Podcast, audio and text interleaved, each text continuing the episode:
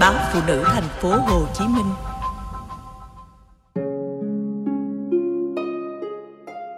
Gặp lại người yêu cũ. Có những lúc, cảm xúc và lý trí không gặp nhau tại một điểm. Ngay khi yếu lòng như thế, tôi gặp lại anh. Người ta bảo những gì đã qua thì hãy để cho nó qua đi. Nhưng tôi luôn bướng bỉnh ngoái đầu nhìn lại tôi gấp cho mình một chiếc ống nhòm nho nhỏ, nhìn về quá khứ xa xăm bằng mọi cách. Tôi gặp lại anh vào một buổi chiều hạ lững lơ những sợi nắng vàng. Chúng tôi ghé vào một quán cà phê lạ và ngồi ngay phía cổng, khiến ai đi qua cũng có thể nhìn thấy. Có nghĩa là chúng tôi rất minh bạch, gặp nhau như những người bạn xã giao. Như ngày xưa, anh hỏi tôi uống gì ngày còn yêu nhau tôi thích thử những vị sinh tố ngọt ngào, lúc nào cũng là sinh tố.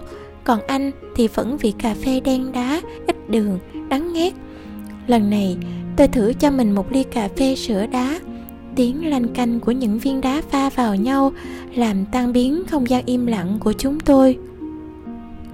Anh bắt đầu câu chuyện về những đứa con trai kháo khỉnh, đáng yêu, về người vợ tần tảo mà anh rất hài lòng khi cưới cô ấy còn tôi tôi im lặng và đăm chiêu với những suy nghĩ mông lung. Tôi tưởng tượng cũng buổi chiều như thế này, giá như được làm vợ của anh, tôi sẽ đi trên vùng đất quê hương, được ngồi trên ghế đá bên hàng liễu rủ màu xanh, nghe văng vẳng câu hát quan họ xa xăm và thân thuộc.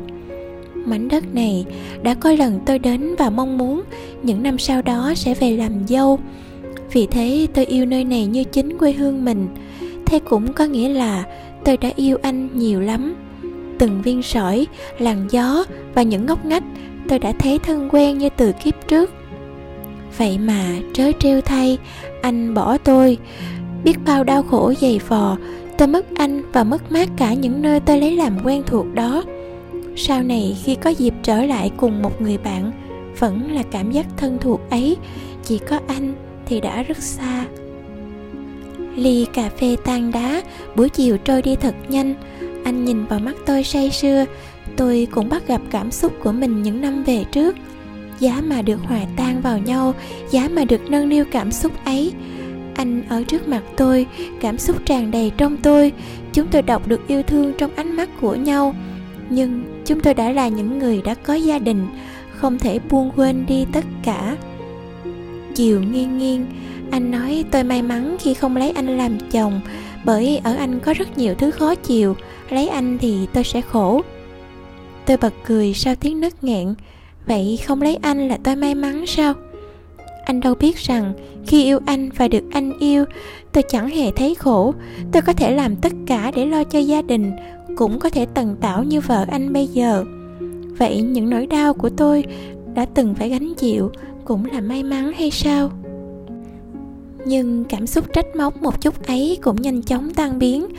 Ly cà phê sữa còn nguyên, tôi chẳng thể nào thẩm thấu nổi vị đắng của nó.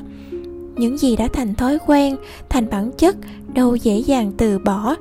Chỉ đơn giản là một phép thử. Cơn gió chiều thoảng qua khiến lòng tôi xe sắt. Nếu không vững lòng, tôi có thể đã ngã gục vào ánh mắt ấy. Hay chính xác hơn là tôi ngã gục vào quá khứ, vốn đã ngủ vùi cái quá khứ mà tôi vốn tôn thờ, vuốt ve nó. Tôi không được say, tất cả chỉ là ảo ảnh và mọi thứ sẽ lại qua đi. Anh ngồi trước mặt tôi, nhưng không phải là anh của ngày xưa nữa. Tôi chánh choáng, ngước nhìn về phía xa xăm, phía bầu trời thu xanh thăm thẳm. Chúng tôi đứng dậy chào nhau ra về, xe mỗi người mỗi ngã, đi về đúng đường mình phải đến. Chúng tôi chưa chạm vào nhau sau bao năm xa cách, anh hướng đông còn tôi hướng tây phải về nhanh thôi kéo chiều nắng tắt.